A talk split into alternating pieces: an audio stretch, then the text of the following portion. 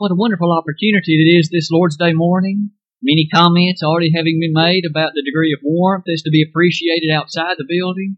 And oh, what great Christian warmth there exists within as we fellowship with one another and with God as well. The glory and beauty of being children of His and to appreciate the blessings that we enjoy from His bountiful and wonderful hand each day. It is indeed good for us to be here this morning, and already the songs have lifted our spirits. The consideration in prayer has turned and tuned our mind to things of divine nature. And as we consider the lesson beginning at this point, you've probably already noted in the bulletin as well as the screen or the wall to my left a bit of a unique title, I would presume. A Biblical Study of Sleep. I first want to preface the discussion, the sermon, if you will, by asserting that it's not my intent to put anyone to sleep. It is not my intent to encourage drowsiness, sleepfulness, or other things, at least for the next little while. However, it would seem interesting that the Bible often discusses sleep. And it does so so very often in such a variety of ways that there really are a host of lessons that you and I can, can draw from them. Perhaps by way of introduction, just to get things started for our discussion this morning, isn't it amazing that sleep is something that everyone does at one point or another. Perhaps on average, roughly a third of our life, perhaps a bit less, devoted to sleep, and yet there are still many things about it that scientists do not understand, medical professionals do not fully appreciate. In fact, considering the fact that scientists still theorize about it, psychologists consider and make ponderances concerning it, medical professionals will encourage one with respect to it. And yet still, there are many things about it that are not fully understood and known. But yet who among us doesn't appreciate an afternoon nap every now and then? Who among us doesn't appreciate the restfulness and refreshing act, act, action of a night of sleep? To say those things is to say that, of course, the Bible does mention sleep very often. I've only chosen a small sampling of texts but nonetheless, the circumstances concerning them will easily remind us of how often sleep is discussed. In Genesis chapter 2, God brought a deep sleep upon Adam and removed from his side a rib and forthwith fashioned a woman and brought her to him. Later, do we not see in Genesis 28 that Jacob used a stone for a pillow and slept wonderfully and saw a ladder reaching into heaven and an angel ascending and descending upon it? One more time, sleep is made mention of, of course, in the Holy Scriptures, even there. As we come to the book of Judges, in Judges chapter 4, what took place on that occasion when, in fact, Sisera went to sleep, never to wake again in this life. Jael, of course, drove a tent peg through his temples while he was asleep and ended Sisera's life.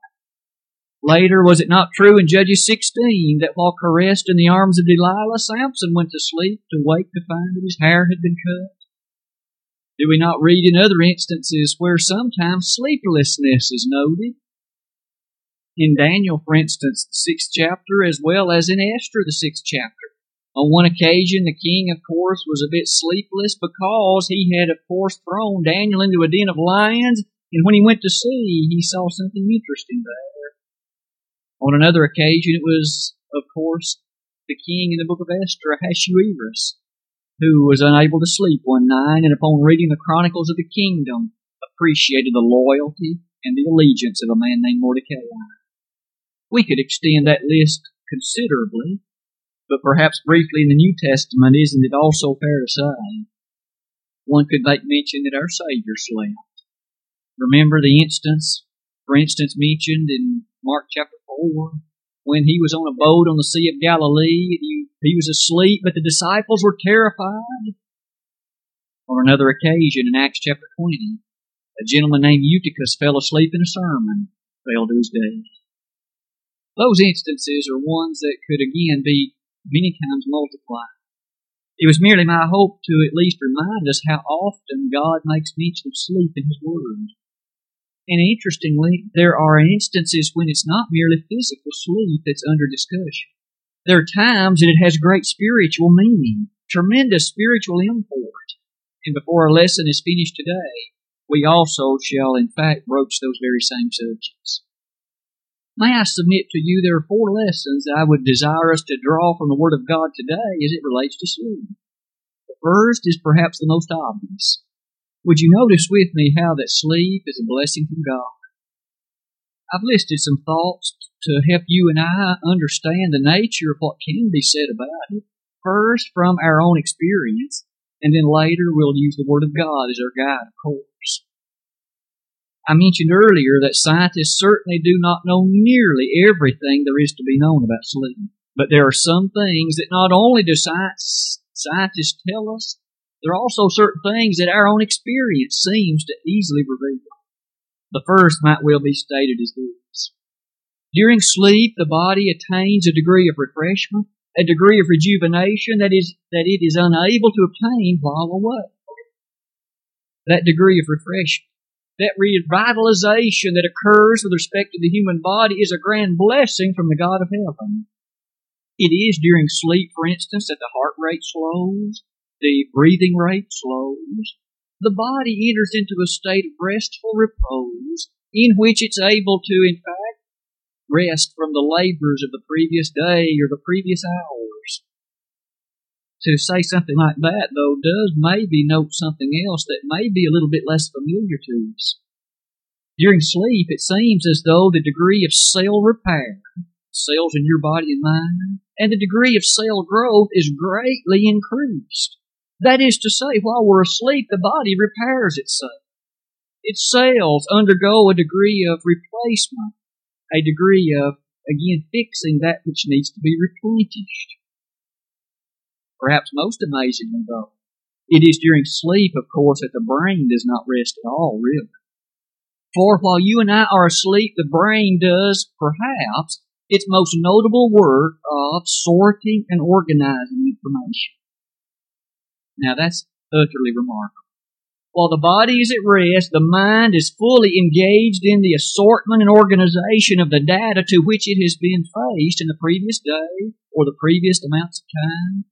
And thus, while we're asleep, is when we often process and synthesize best the organization before us. After all, are you and I not aware that when you and I go without sleep too much, we can't think clearly? We are not as efficient in our thinking and logical prescription as we otherwise are. And the reason is that it's during sleep that that great organization is so easily accomplished for the human brain. That leads to one very quick conclusion. It's important merely for good health to obtain adequate rest and to obtain adequate sleep. But I would ask that, of course, far different from those things, what does God's Word say about the blessing of sleep? It was read in our hearing a few minutes ago from the 12th verse of Ecclesiastes 5. I'd invite your attention back to that interesting text. Notice there it says that the sleep of a laboring man is sweet. The sleep of a laboring man is sweet.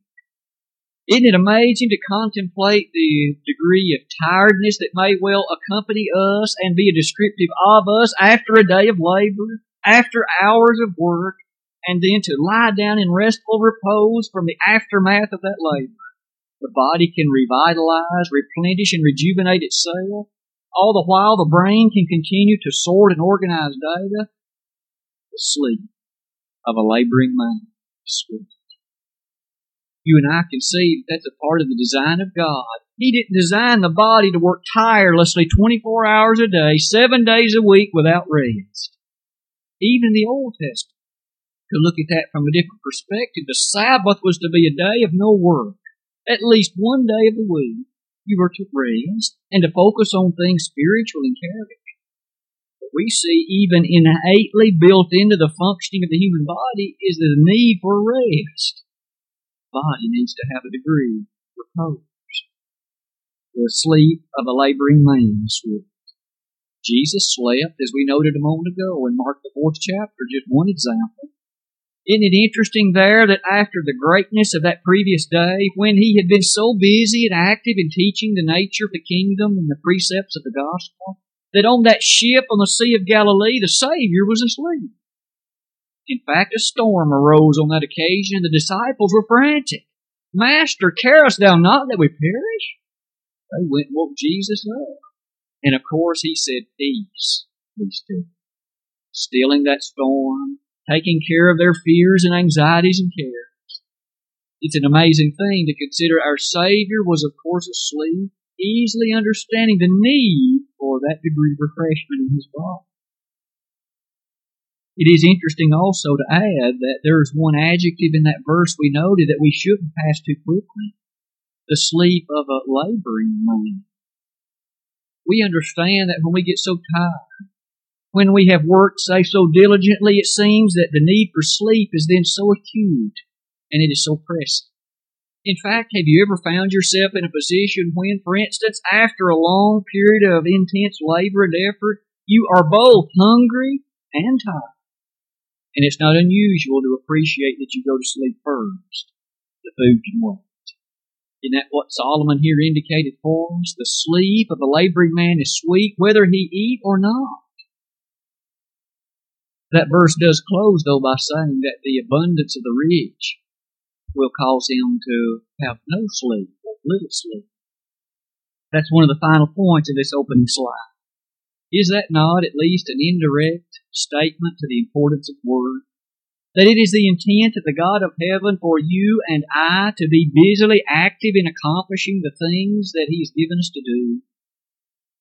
In fact, in Genesis 2.15, the very first, namely Adam and Eve, they were given chores to accomplish, work to be done, to dress and to keep the garden.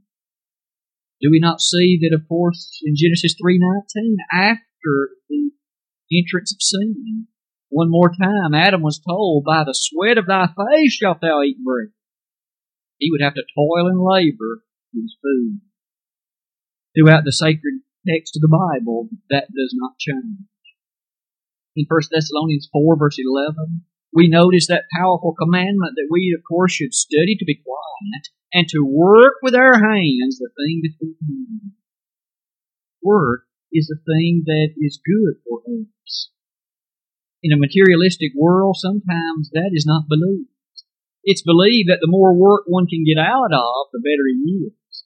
Now, there is nothing, of course, wrong with accomplishing work efficiently and accomplishing it in the best way possible, but to avoid it altogether or to try to get out of it completely is not within the confines of the commandment of heaven, is it? In fact, when you and I are busy working, not only does it give the body things to do, but that idleness is not ours.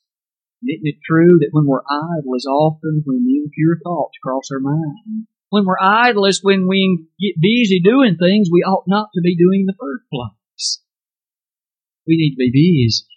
We need to work.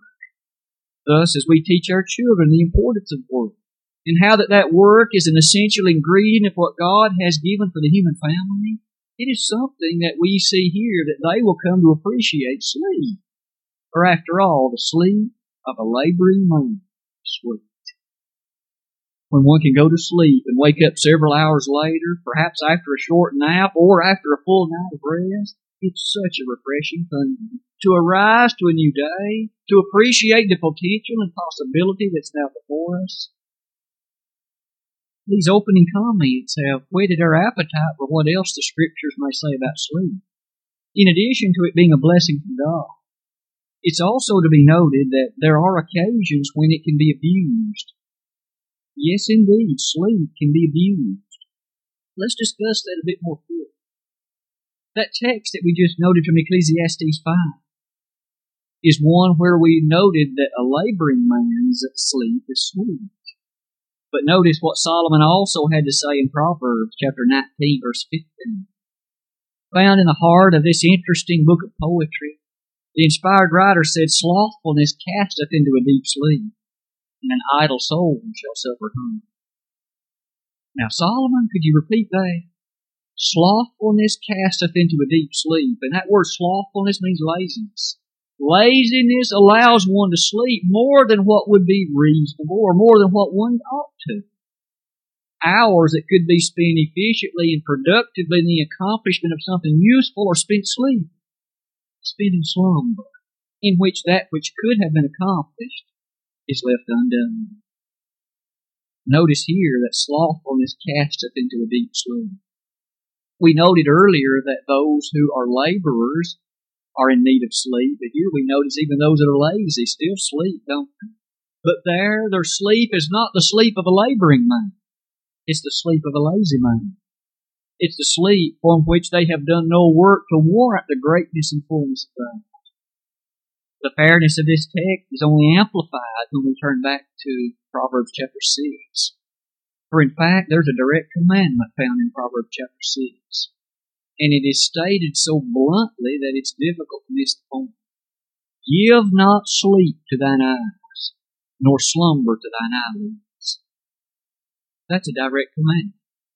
Give not sleep to thine eyes, nor slumber to thine eyelids. Solomon, are you saying we then ought never to sleep? Well, of course not. For what does the context indicate? What is under discussion? The verses that follow, in fact, beginning in verse 4, describe a creature known as the ant, who labors abundantly and powerfully providing for himself during the course of the winter. What he's discussing is those who are lazy. The lazy man is thus he ought not sleep so much. He needs to provide for himself and his family by active working taking care of those things that God has given him to do. Give not sleep unto thine eyes. The statement therein found, namely in Proverbs chapters 6 as well as chapter 19, leads us to see that the love of sleep can be a very dangerous thing that person who just so greatly enjoys it and wants to sleep so much in the interest of laziness? Listen to how that's stated in Proverbs 20, verse 13.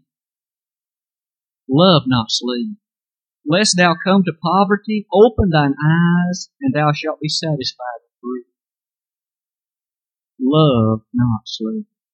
We each enjoy it in the aftermath of labor and work and toil and affliction and persecution we often enjoy sleep in those times, but to pursue it ceaselessly, to pursue it far beyond that which is appropriate.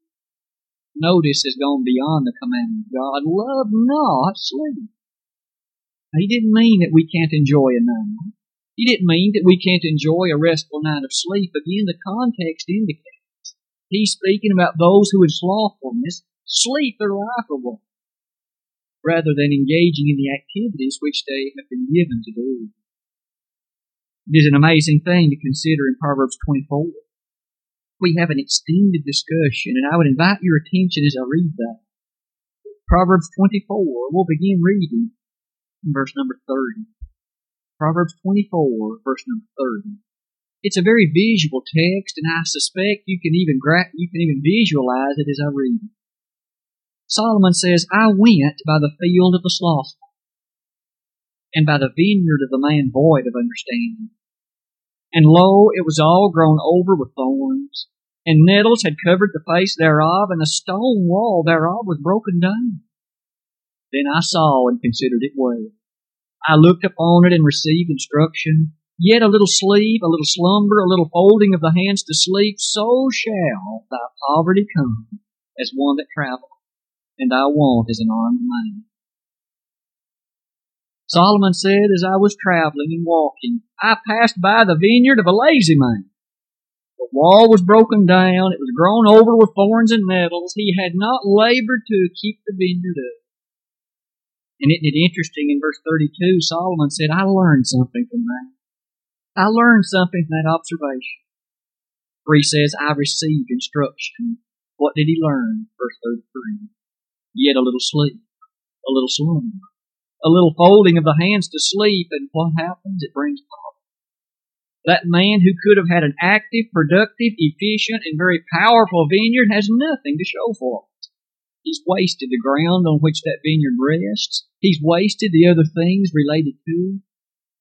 That says something about the wastefulness that's incorporated into you and me when we in laziness sleep our life away, does it? For after all, God has given us bountiful talents, capabilities, and gifts that you and I only are able to use. He hadn't given them to everybody else. We refuse to use them because of our sleepiness and to givenness to laziness. We are in fact turning our back upon God. We're refusing to use those He's given us, refusing to accomplish what we could with what we have in these texts, we see that God gives us a warning about laziness and desiring sleep too much. Now, might we say that in light of these opening two lessons, we've learned that namely sleep is a great blessing from God when it is approached properly, used appropriately, but when we go beyond that which the scriptures have led us to appreciate, and we waste too much of the time of our life in laziness and sleep, we bring upon ourselves, in fact, the disapproval of heaven. But what about the third lesson? Something else to challenge us in regard to the subject of sleep. This one, notice some of the texts that sleep is discussed in the following way. The Bible quite often uses sleep as a comparison to spiritual slumber. Perhaps I need to explain that just a bit. And perhaps the opening statement on the slide will help us understand that point. When a person is asleep, he or she is unaware of that which is taking place around him. For example, how often do we read in the news of perhaps a person who falls asleep and the house catches fire in which the person is dwelling? The fumes overcome him or her and take him into a deeper state of unconsciousness and burns up in fire. Wholly unaware of the conflagration going on around him. How can that be? It's because in sleep we are unaware, by and large, of the fullness of those surroundings around us. And that's the whole point of sleep's comparison to spiritual slumber. When a person is spiritually asleep, oh, he may well be physically awake, but he's unaware of the spiritual dangers around him. He lives as though there are none of those dangers. And thus, in his ignorance of them, or in his refusal to be aware of them, he treads lightly in matters where there's great danger. Satan gobbles him up with very little. It is an interesting thing to be aware we must be watchful spiritually, not sleep. Never does the Bible encourage us to be asleep spiritually. Rather, it encourages us to be wide awake and ever aware of the dangers about us from the temptations of Satan, ever aware of the matters concerning eternal benefit in heaven, and that we must work toward them. Some of the texts that seem so powerful in this way are from the hand of the Apostle Paul. I would invite your attention to the 13th chapter of Romans. In Romans 13, would you begin reading with me verse 11? Romans 13, verse number 11. And that knowing the time, that now it is high time to awake out of sleep. For now is our salvation nearer than when we believed. The night is far spent. The day is at hand. Let us therefore cast off the works of darkness and let us put on the armor of light. What a beautiful and yet dramatically powerful text. Paul says, Brethren in Rome, it's time to wake up. Your salvation is nearer than it has been in the past. Arise out of sleep. He wasn't talking to folks that were physically asleep. He was giving warning to those that were spiritually asleep. It's time to wake up. It's time to be aware of that which is going on around us spiritually and to take appropriate activities and measures with regard to it. Notice the reference to sleep. Here is one of those texts when he isn't discussing physical sleep, it's spiritual sleep that's the problem. And they are urged and admonished and in fact commanded to wake up, to be aware of what's going on about you and to work toward the end of the accomplishment of the will of God. Isn't it also rather incredible that in that same text he says, the night is far spent, the day is at hand. If you and I could put that in figurative language, he's saying, the sun is now up, daylight's here. Wake up out of your spiritual slumber. For what's more, verse number 12, let us cast off the works of darkness. The night's over. Let's get busy. Isn't it interesting to see then that here is another one of those instances when spiritual slumber is not only not encouraged, it is commanded against. But consider another again from the hand of Paul in Ephesians 5 verse 14. And in this occasion, Paul even makes it a bit more strong. In that text, he simply says, Awake, thou that sleepest, and arise from the dead, and Christ shall give thee life it's almost as though that's on the border of exclamatory. In other words, an exclamation point is with it. Awake out of sleep, he told the Ephesians. Just as surely as the Romans needed that warning to wake up out of spiritual slumber, so too the Ephesians needed it. Arise, thou that sleepest, arise from the dead. Notice he called them spiritually dead because they were asleep spiritually. They were not accomplishing the work of Christ. They were not busily doing those things that had been commanded of them. They needed to wake up. And as they woke up, they were of course recognizing in verse 14 that Christ should give thee life. The fact of that text perhaps leads us to one other. The one seen in 1 Thessalonians 5 verse 6. In the closing chapter of that 1 Thessalonian letter, again Paul had words to speak relative to this matter of spiritual slumber. This time again the wording is short, and it reads as follows. Therefore, let us not sleep as do others. Isn't that a rather amazing conclusion? Let us not sleep as do others. May we remind ourselves, he is again not talking about physical sleep. He is not saying it's sinful to take a nap physically or to enjoy a night of sleep physically. But what he is saying is spiritually we must never fall asleep. Never are we to be those engaged in spiritual slumber, oblivious and unaware of the danger spiritually about us. Those that are unwilling and uninterested in accomplishing the work of God, but rather just to be asleep spiritually. It is a rather dire warning, isn't it? I've also included on that listing one other text that is, of course, just the opposite. Here, Paul said, let us not sleep. But what did Jesus say? With regard to his second coming, he said, I command you as all others, watch. One can't be asleep and watchful at the same time. They're mutually exclusive. If we are watchful, we can't be asleep. And if we're asleep, we can't be watchful.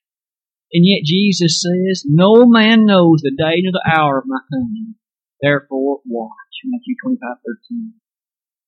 You and I thus must not be those that take spiritual naps, that slumber spiritually, but rather we must not so sleep, but ever be ready and aware to engage in the work set before us by the great God of heaven, understanding that we too one day shall be able to rest from those labors just like sleep of a laboring man. Revelation 14 verse 13.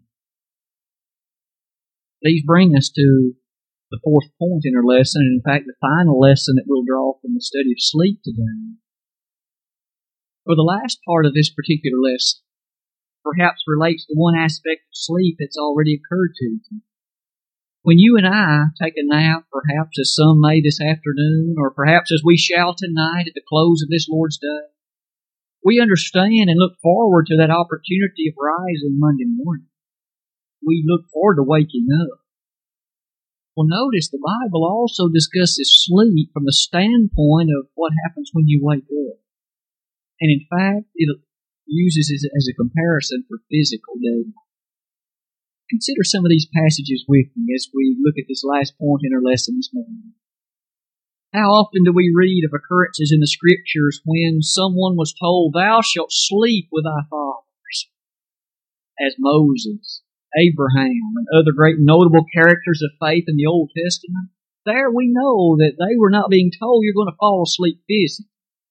The fact you'll sleep with your fathers was a beautiful metaphor for discussing death. You'll pass from the scenes of this life, sleep with your fathers, and be with them. Notice their sleep doesn't have anything to do with physical sleep. Notice it's discussing death. In what other ways might that discussion be seen in the scriptures? In Deuteronomy 31:16, Moses was told that he'd sleep with his father. Also in 2 Samuel 7 verse 12, David was told he would sleep with his fathers. And in fact, I've listed there for your consideration over 55 times phrases like that are found in the Holy Word of God. But amongst those 55 times, notice some especials that were used by both Daniel and Jesus. In the 12th chapter of Daniel, the closing chapter to that prophetic book in the Old Testament, the special statement was there made that in fact they that are asleep in the dust of the earth shall rise. Well, again, that seems a clear reference, doesn't it, to the fact these have died, but there will come a time they shall wake up in an event known as the resurrection. Or consider Jesus' reference when he was standing there before the tomb of Lazarus in John 11. Jesus very directly said, He is asleep. Now you might remember that there were some who didn't understand the usage of the Savior's word and they laughingly and mockingly said, if he's asleep, he's doing well. Jesus knew that Lazarus had died, but he also knew what was going to happen. Four days later, he would arrive at that tomb and call forth Lazarus, come forth. You see, sleep also seems to be used in the Bible on more than one occasion as a reference to death. Let's investigate that just a little bit more fully and appreciate it just a little bit more deeply. When the time comes that you and I face death, we understand that that immortal part of us, of course, does not die. You and I are immortal spirits. Genesis 1.26. In Ecclesiastes 3, we quickly read that spirit returns to God that gave it. When you and I thus see a corpse, a body lying in a casket, we should understand that that body is termed dead because the spirit has departed. James 2.26 says, For as the body without the spirit is dead, so faith without works is dead.